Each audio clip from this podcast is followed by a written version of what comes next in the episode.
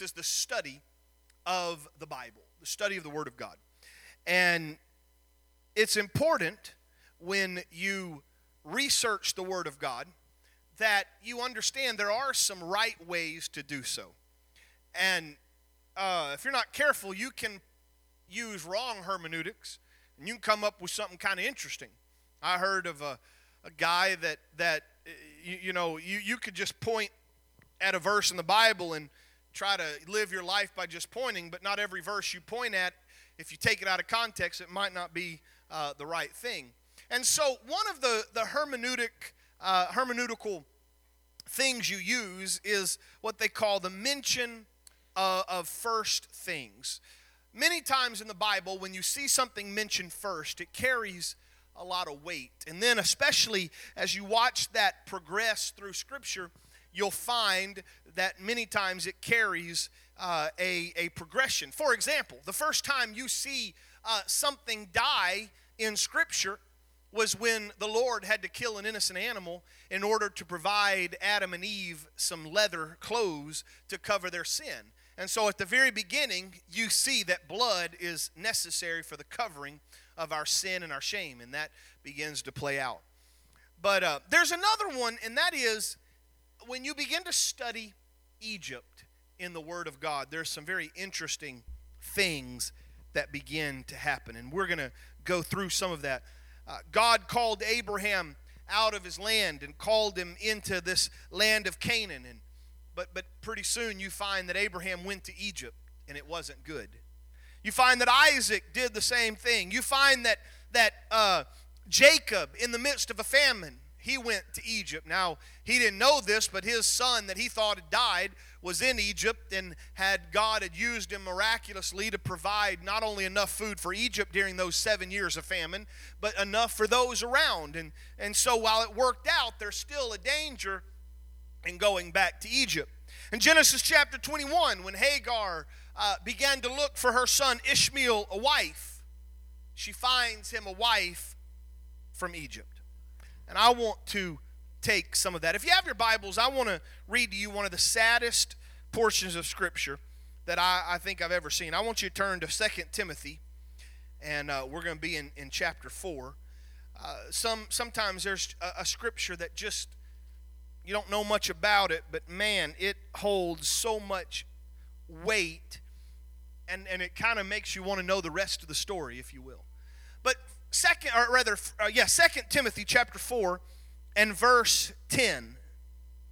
For Demas, in love with this present world, has deserted me and gone to Thessalonica, and Crescens has gone to Galatia. For Demas hath forsaken me, having loved this present world. I've, I've preached a message, been, oh, I don't know, six, seven years ago about Demas, and there's some traditions and maybe some history you can glean from that. But it's sad that you would find someone that their, their claim to fame in the Word of God was they loved the world more than the things of God.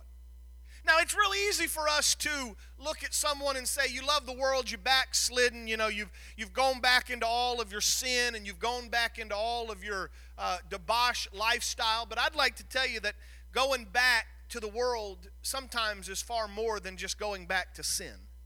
And I want to take some time to, uh, to talk about that. And in order to do that, we need to start in the book of Genesis. And I want to invite you to turn with me, and, and uh, I've got stuff written all through the pages of this story because you begin to see how, how it all plays out. And so, if you will, I want you to turn to uh, the book of Genesis, I believe it's chapter 12. Genesis chapter 12. The Lord calls Abraham and says, Go from your country, from your kindred and your father's house into the land that I will show you. I'll make you a great nation. I will bless you and make your name great, so that you will be a blessing. I will bless those who bless you, and him who dishonors you I will curse. And in you all the families of the earth be blessed. Now later on, God, uh, later on, God kind of takes that promise and he fleshes out even greater. But if you didn't have any more of God's word than that right there, can I tell you that's a blessing from God? Let's read it again, and I want you to think about all the things that God is promising, even though it may not be said, it may not be enunciated, but just look at the fullness of it. I will make you a great nation. I will bless you. I will make your name great so that you'll be a blessing. I will bless those who bless you. To him who dishonors you, I will curse. And then you shall all the families of the earth be blessed. It was a promise that Abraham had. Abraham leaves with his family. Uh, Lot is with him. They leave Haran and they go. And the Bible says that they go and they set out toward the land of Canaan when they came to the land of Canaan. They passed through to the place of Shechem by the oak of Moreh. And at that time, the Canaanites were in the, in the land. And the Lord appeared to Abram and said, To your offspring, I will give this land. Abraham builds an altar. It's an incredible moment. God is with him. God is there. The Bible says he moved to the hill country east of Bethel. He pinched, he uh, pitched his tent with Bethel on the west and Ai on the east. He built an altar to the Lord and called upon the name of the Lord. Abraham was walking in his promise. Canaan's land has always been a type of, of living for God, of, of living in the promises of God. That when you walk with God and you do the commandments of God, there is a blessing that follows. There is a ease of life, if I could use that. Not saying that life will get easy all the time, but uh, I know many of you could echo the testimony. It's better living for God than not living for God. But this is what happens that I want to draw your attention to in verse 10. Now there was a famine in the land. The land is Canaan. And sometimes, living for God, we get to the place where a famine comes. We get to the place where life is a little hard, where things aren't quite as easy as they were and as you think they should be. And one of the things, uh, this is what I want you to get out, and I don't get, from this sermon, and I don't want you to tune out just because you hear it right now. I want you to follow with me through the rest of the sermon. But this is what I want to tell you. When the going gets tough, living for God, when, when life puts some speed bumps in your way, when a famine comes, when sickness hits, when loss is felt, when heartache is anticipated, don't go looking somewhere else when the promises of God have already been given to you. The famine came. Now, I, I know this is early in, in history, if you will, but Abraham ought to have known better that if God has said, I'm going to bless you and I'm going to give this land to your descendants and I'm going to I'm going to I'm going to be with you, then God will be able to carry you when famine but Abraham, in this time of famine, verse 10 goes on to say, So Abram went down to Egypt to sojourn there because the famine was severe in the land. He forgot the promise. He forgot the hand of God, the provision of God that was there. And it reminds me of another time. It's when you take your eyes off the Lord and you begin to look at what is facing you that you, you tend to sink. Everybody remembers the story of Peter walking on the water. Everything was fine as long as he fixed on the Lord. But as soon as he got his eyes off the Lord, he began to sink. Abraham got his eyes off the Lord and he was there in Egypt we sing a song here My God is more than enough. He'll supply all your needs. And that song does not only need to be sung on the mountaintop when everything is going good. You need to sing that song in the valley when it's dark and you're walking through the shadow of death. My God is still more than enough. But I want to show you what happens if we're not careful when we get our eyes off Jesus and we go back to Egypt, we go sojourn in Egypt, and we find ourselves allowing the world to take care of what God has already said He'd take care of. Instantly. In fact, Abraham hasn't even stepped one foot into Egypt, but he was traveling there. He already has his eyes fixed on Egypt. Instantly, he begins to compromise. Up until now, Abraham seems to be a devout man, a man called of God, a man that hears the voice of God, a man that God himself talks to and communes with. But as soon as Abraham gets his eyes off God and gets his eyes on Egypt and the world, he compromises and he starts lying. Hey, Sarah, you're really beautiful. And when we get here into Egypt, Pharaoh's gonna, gonna see how beautiful you are. And and Pharaoh will kill me just so he can get you in his harem. And so, why don't you lie and tell everybody you're my sister, and that way Pharaoh won't kill me? I'm not, Sarah must have been a whole lot different than my wife. my wife would have, well, there'd have been a grave right there on the outskirts of Egypt. Little sign, here lies Brandon. It's amazing that as soon as, as, as Abraham says, you know what, I'm going to let Egypt supply my needs, that his morality drops, that his standards drop, that his, his, his view of what God commands drops, and he lies. He said, and, and by the way, something I learned a long, long time ago because uh, actually, if you really study the genealogy of Abraham and Sarah, Sarah was actually Abraham's half sister. But I learned this a long time ago from my dad that a half truth is still a lie. And Abraham, he thought he could kind of finagle around it, but he was letting Egypt supply. But here's what happens watch this. Abraham entered Egypt the Egyptians saw that the woman was very beautiful, and the princes of Pharaoh saw her. They praised her to Pharaoh. The woman was taken into Pharaoh's house, and, and for her sake he dwelt well with Abraham. And Abraham had sheep and oxen and male donkeys and male servants and female servants and female donkeys and camels. And Abraham could have said, and probably did say, See, there's a famine in God's land.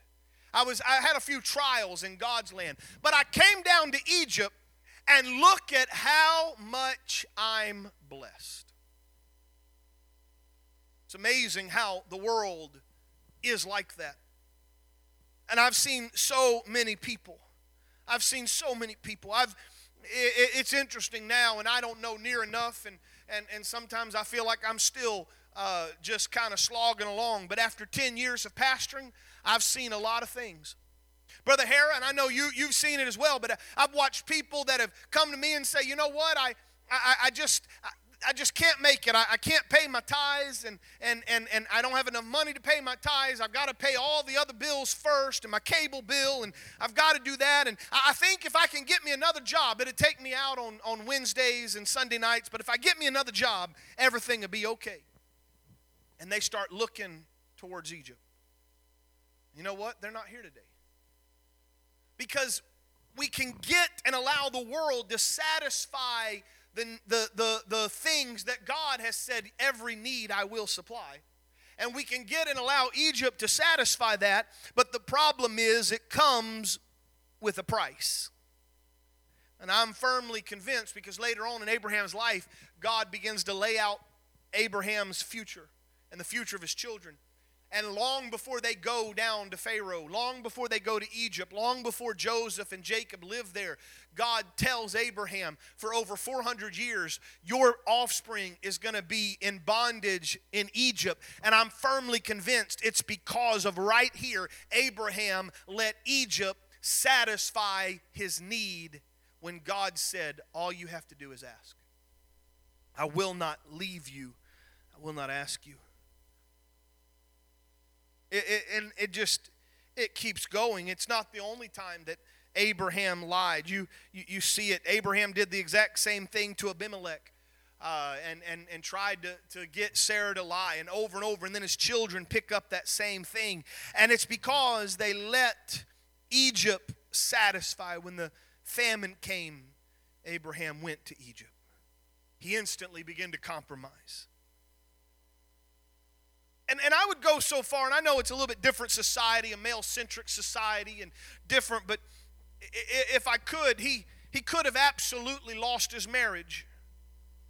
And you have to think from that day forth, especially when Abraham did it again, you have to think that doubt and distrust and fear began to be bred in that home. And it would happen again, all because Abraham thought he prospered in Egypt when really it became a curse. became a curse. I want to I want you to I want to find show you another place that this happened. Turn to Jeremiah chapter 42. It's amazing how some things just keep keep going, uh, uh, keep keep you know building on the same principle. They they get to Egypt, or rather, they're in, in Jeremiah. Uh, God is is telling them that because of all of their sin, because of all of their problems, because of their idolatry, that He is sending uh, the Assyrians, He's sending Babylon to come and to uh, take them into captivity. But watch what he says in Jeremiah uh, chapter 42 and verse 19. The Lord has said to you, O remnant of Judah, do not go to Egypt. Know for a certainty that I have warned you this day that you have gone astray at the cost of your lives. For you sent me to the Lord your God, saying, Pray for us, the Lord our God, that whatever the Lord our God says, uh, you declare it unto us, and we will do it. And I have this day, this is Jeremiah talking, I have this day declared unto you, but you have not obeyed the voice of the Lord your God in anything that he sent me to tell you. Therefore, know for a certainty that you shall die by the sword, by famine, and by pestilence in the place where you desire to go live.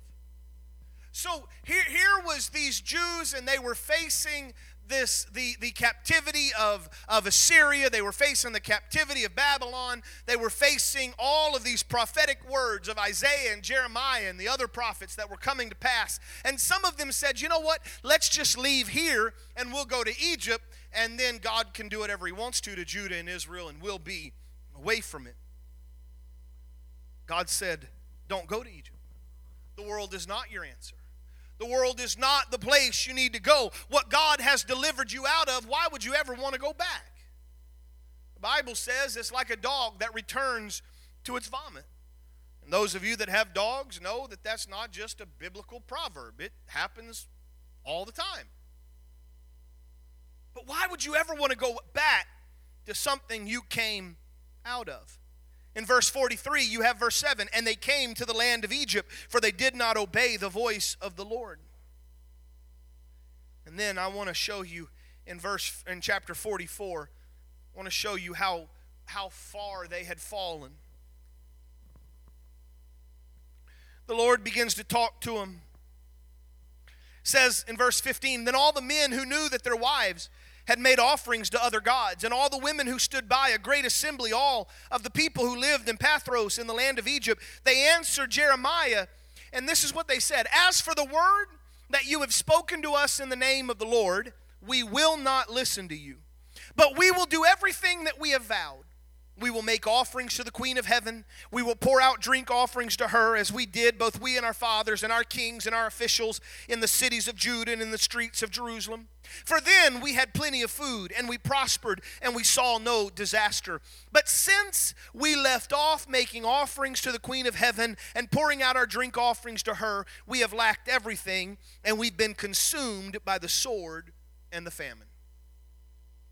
I've had some my life, they tell me, they say, you know, Pastor, my life was pretty good, and then I, I got into the church and I started letting God change some things, and it seemed like life got a little harder. And so I think I'll just go back to where it was easy. But I began to look over the 430 something years that Israel was in captivity and, you know back there in, in, in Genesis and Exodus. And for 430 something years, yeah, they were in bondage, but they had it pretty easy. You don't see a lot of struggle. You know where you see struggle? As soon as Moses comes back and looks Pharaoh in the eye and says, God says, let my people go. And whenever someone says, I'm ready to walk out of the world, I'm ready to walk out of the lifestyle I've been, you can better believe that hell is going to throw everything it can at them because it doesn't like them leaving. But I'm telling somebody, don't let that spiritual warfare. Don't let that, that push of the enemy in your life and, and it starts looking like the past is so much better and and even when serving god seems to be counterproductive in our own eyes and in our own economy i'm here to tell you if you'll serve him with all of your heart your soul your mind and your strength you will find that god will never leave you hanging and I, there's, I'm not going to say it for fear, I, not, not that it would embarrass, but not to call anyone out. But there's some people in this building that, that, that you tested God in a good way. You, you said, Lord, I'm going to do this. I don't see how in the world it's going to work out. I don't see how in the world uh, uh, doing the right thing is going to work. But you've come back to me and you said, you know, it's amazing. We did what God asked us, we did what God required, and He began to make a way. That's you not looking at Egypt when the struggle happened let God hold you with his hand. Here's what happens because uh, uh, I, I, could go on and on and on about uh, the, the, the, the story of the Exodus and the 40 years of wandering. But here's what they wanted after that deliverance. I know I'm kind of jumping around a little bit. But when Egypt finally let those Israelites go, now they're, they're up against the Red Sea and Pharaoh's army's coming behind them and, and they've, they've already forgotten the 10 plagues, which, which to the Israelite or, or to the Egyptians were 10 plagues, but to the Israelites, they ought to have been 10 miracles. 10 ways that God showed his power in a mighty way. But first off, fear came. Like I said, Egypt they were slaves, but if they did their jobs, they kind of knew they were going to be okay and eh, they knew what to expect. And for a long time, as long as you did what Pharaoh wanted, he didn't kill you. But now that they've been released, now that salvation has come, he's in hot pursuit and he's ready to put him to death. He's ready to kill him. And, and here's the first thing that they desired of Egypt they desired the so called safety of Egypt. If I could just go back into bondage, at least it's safe. And sometimes, for us believers, that old enemy knows how to shake our security. And when he shakes our security, we get our thinking all out of whack and we long, even if it was bondage, we think it's secure. Some of you, whether it's been you or whether you have loved ones, it's amazing that there are so many people who have been incarcerated that when they get out, they long for the safety of that incarceration. And I've, I've watched people that, that will, will deliberately sabotage themselves so that they can go back to jail because at least in jail they thought they were safe. Now, to you and I, we would laugh, we would scoff, we would say, Are they crazy? And that doesn't make any sense, but we do it all the time in our spiritual lives. We long for the the seeming security of the life of bondage that we had living for the devil. After the Lord saved them and got them through the Red Sea, you'd think they'd have learned their lesson and said, you know what, if God can make the Red Sea part and us walk across on dry land and then pour the water back over the Egyptians, we ought to be good. But, but then they, they no longer necessarily desired the safety of Egypt, but then they started desiring the supplies of Egypt. I mean, yeah, you were having to build bricks and build buildings and, and cities for Pharaoh, but at least you had water to drink. Now we're out in the desert, and, and I don't know if we're going to ever get, get any water and we're going to die. And God's just brought us out here to die. And Moses, you brought us out here to die. And they begin to look back at Egypt and they begin to look for the supplies of Egypt. See, this is, this is the difference in living for God or living your life in the world. Living for God requires faith. When those Israelites began to march in that wilderness, they had to live their life by faith, trusting God that whatever we need at the moment, you will come. God's not going to leave them out there. What, what would it profit God to bring out uh, uh, uh, the Israelites out of Egypt and then let three million some odd people die in the middle of the wilderness? And God says, I'm not going to do that. But the world's way is you don't need to wait. You can do whatever you need to right there. If you got to lie, you got to uh, steal, you got to cheat your way, whatever it is. God say God says, "Wait on me." The world says, "Just take, do whatever you need." Israel's problem, it was that impatience, it was that ingratitude. They wanted to return to Egypt where they could at least count on their meals. And there's a lot of people in life, maybe it's not the safety of the world, maybe it's not the safety of Egypt that pulls you, but it absolutely could be that they, you feel the pull of the world when you're unable to trust the Lord to meet your needs. Another one that, that I hope none of you are, are, are in it, but perhaps, is when they left Egypt, you find that they began not only to desire the safety, not only did they desire the supplies, but they started desiring the, the, the spirits of Egypt. One of the first things they do is they build a golden calf. And regardless of what uh, Aaron said, they were, they, they were basically just going back to worshiping the gods of Egypt. They desired the things that they worshiped when they were slaves. Now, I don't know that any of you have knelt down before a golden idol or a silver idol lately. I don't, I don't think that's probably happened, but there's quite a few other things that we can worship. We can worship money. We can worship attention. We can worship possessions. It's amazing sometimes how we get into the presence of God and God begins to, to walk us through, but those gods of the world begin to reach out. They begin to pull us back into that grip. And then the fourth thing that they desired of Egypt was the stability. If you read the Bible, different translations says it differently, but they, they begin to complain about the way, the way they were going. This way is long. This way is arduous. This way is hard. It's too tough. It's too difficult. I long for the day of Egypt where I knew what I was going to do get up, make bricks, go to sleep, get up, make bricks, go to sleep. It would have been nice to just live that life of drudgery, that life of slavery.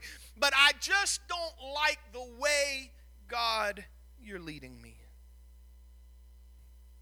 Maybe David was on to something. Here, here's the path of the righteous. You ready? Some days I walk through green pastures. Some days I walk by the still waters. But other days, the green pastures are a bit farther apart. And other days, the water is swift and treacherous, and it takes me a long time to find a place to drink. And sometimes I, the rod comforts me, and sometimes the staff comforts me. Sometimes I have to walk through the valleys of the shadow of death. Sometimes I fear evil, and God has to remind me. But here's the point it's where God leads.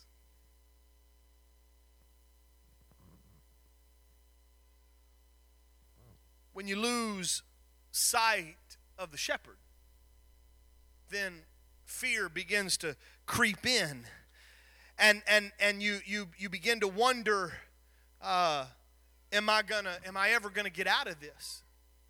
But as long as i see the shepherd i know he's walking through the same place i'm walking through.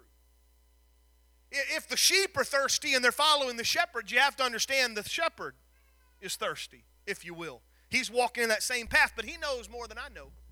And he knows right around the bend there's a spring of water that this sheep didn't know about and, and I don't ever want to get caught up in desiring the stability of this world when God has called me to live a life of faith.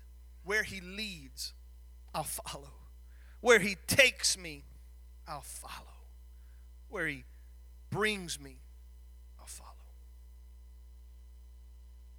Let me, let me give you a, a few verses, and I hope you have your Bibles because I want you to, I want you to uh, to follow along with me. I want you to turn to, and we're going to jump around just a little bit, but I want you to turn to Proverbs chapter 3 and verse 5. If you've got your Bible, these are verses you ought to underline, circle, you ought to write big old words around them. Proverbs chapter 3 and verse 5. You probably know it already, and those of you that, that study the Bible, you know exactly where I'm going, but here's what it says Trust in the Lord with all your heart, and lean not to your own understanding, but in all of your ways acknowledge Him. And my English Standard Version says, He will make straight your paths. Don't lean on the world. Don't lean on the life you used to live. Don't lean on the understanding you used to have. But you are with God, and in all of your ways acknowledge Him, and He shall direct your path. John chapter 14 and verse 6, he says this I am the way, the truth, and the life. Romans chapter 12 and verse 2.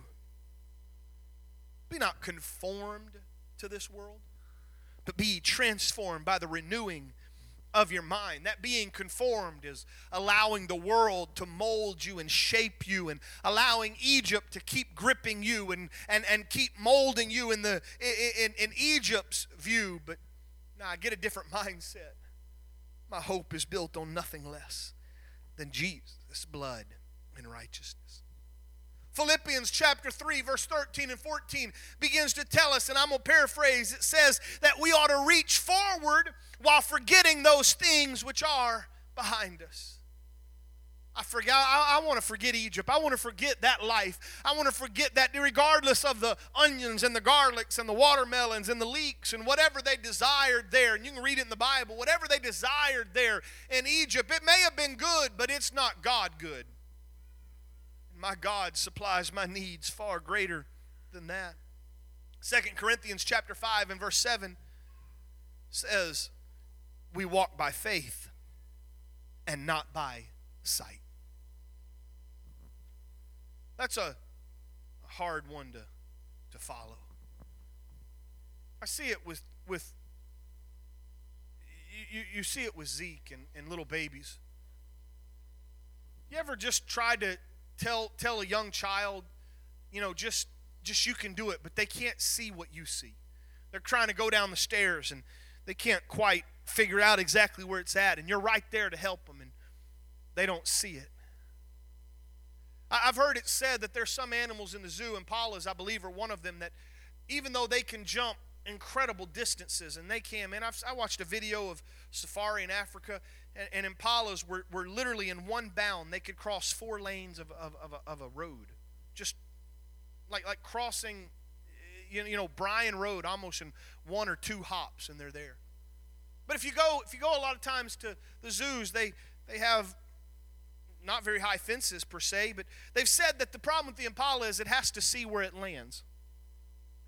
And so if they can block its view of what's on the other side, even though physically and, and, and, and, and capably he could jump over that, because he can't see where he, he's going to land, he will never jump. Sometimes in life, it, it, it's true the same way. Sometimes I don't know where God's going to let me land, but I got to trust him. I got to trust him. I want to I want to leave you with one thought. I've been talking a lot about don't go back. But I want to leave you with one thought. If you got your Bibles, Exodus chapter 13 is where we're going to pull from.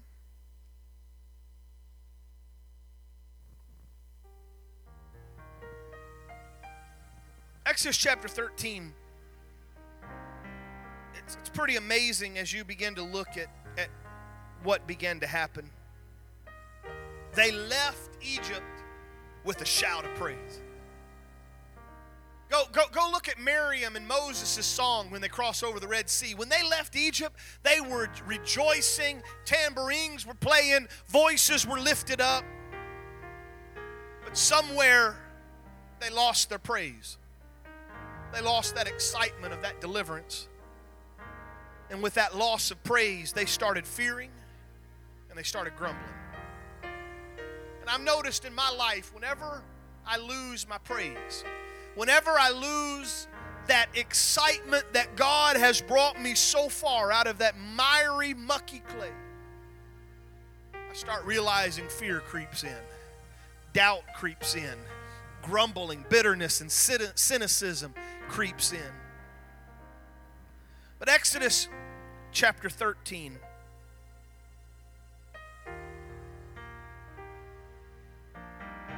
wrote that wrong. I don't know what verse I'm trying to pull from.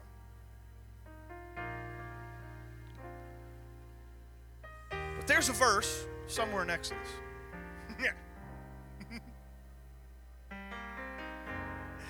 Some of you that have a have a, a, a, phone, you can look it up, you know, concordance. But it tells them that, that they were they were there in the wilderness, and it says, "I'm ready for. It's time to time to, to get ready." And it uses this phrase. It's time to get the tent in order, and we're going to go forward. We're going to go forward. I don't know where that is. Y'all have to find that out. You can put on the light lighthouse Facebook page and let everybody know where the, the verse pastor was trying to get to. What is it? All right, let's look there. Exodus chapter 14. I, I was only off one number for each one of those.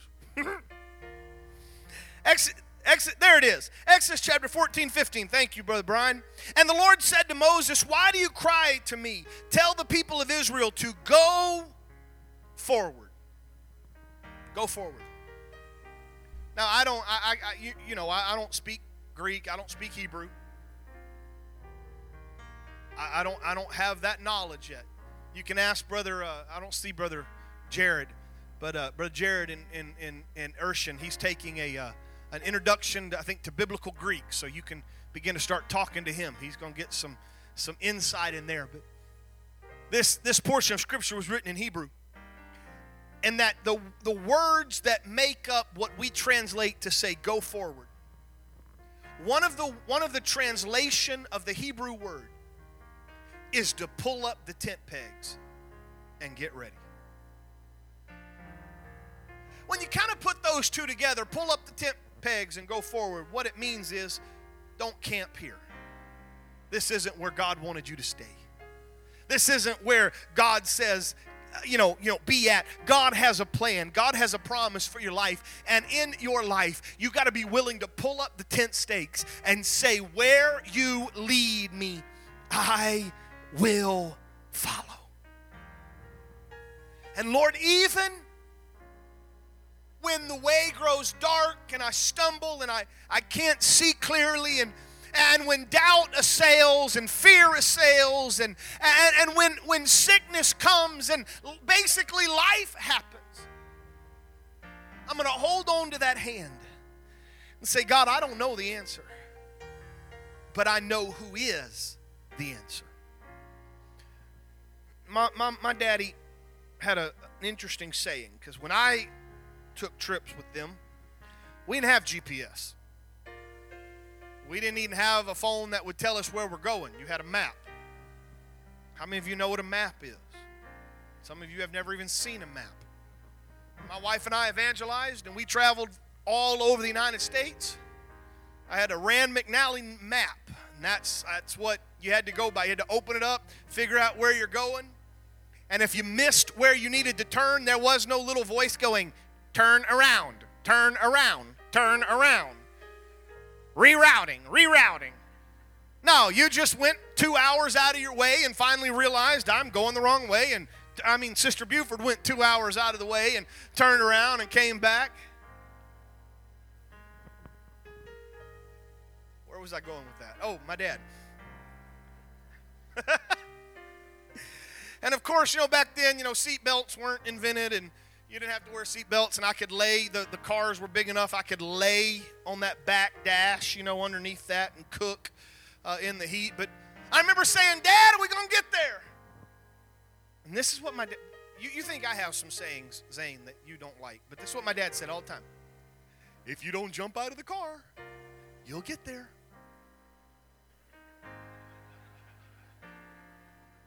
Are we there yet? When are we going to get there? Don't jump out of the car. Stay in the car. You'll get there. Hey, God, is this trial ever going to be over? Is this sickness ever going to, am I ever going to find the end of it? Is the heart hurt and the pain and the grief and the mourning, is it, is it ever going to end? Am I ever going to get through it? I wonder if God says, just stay in the car.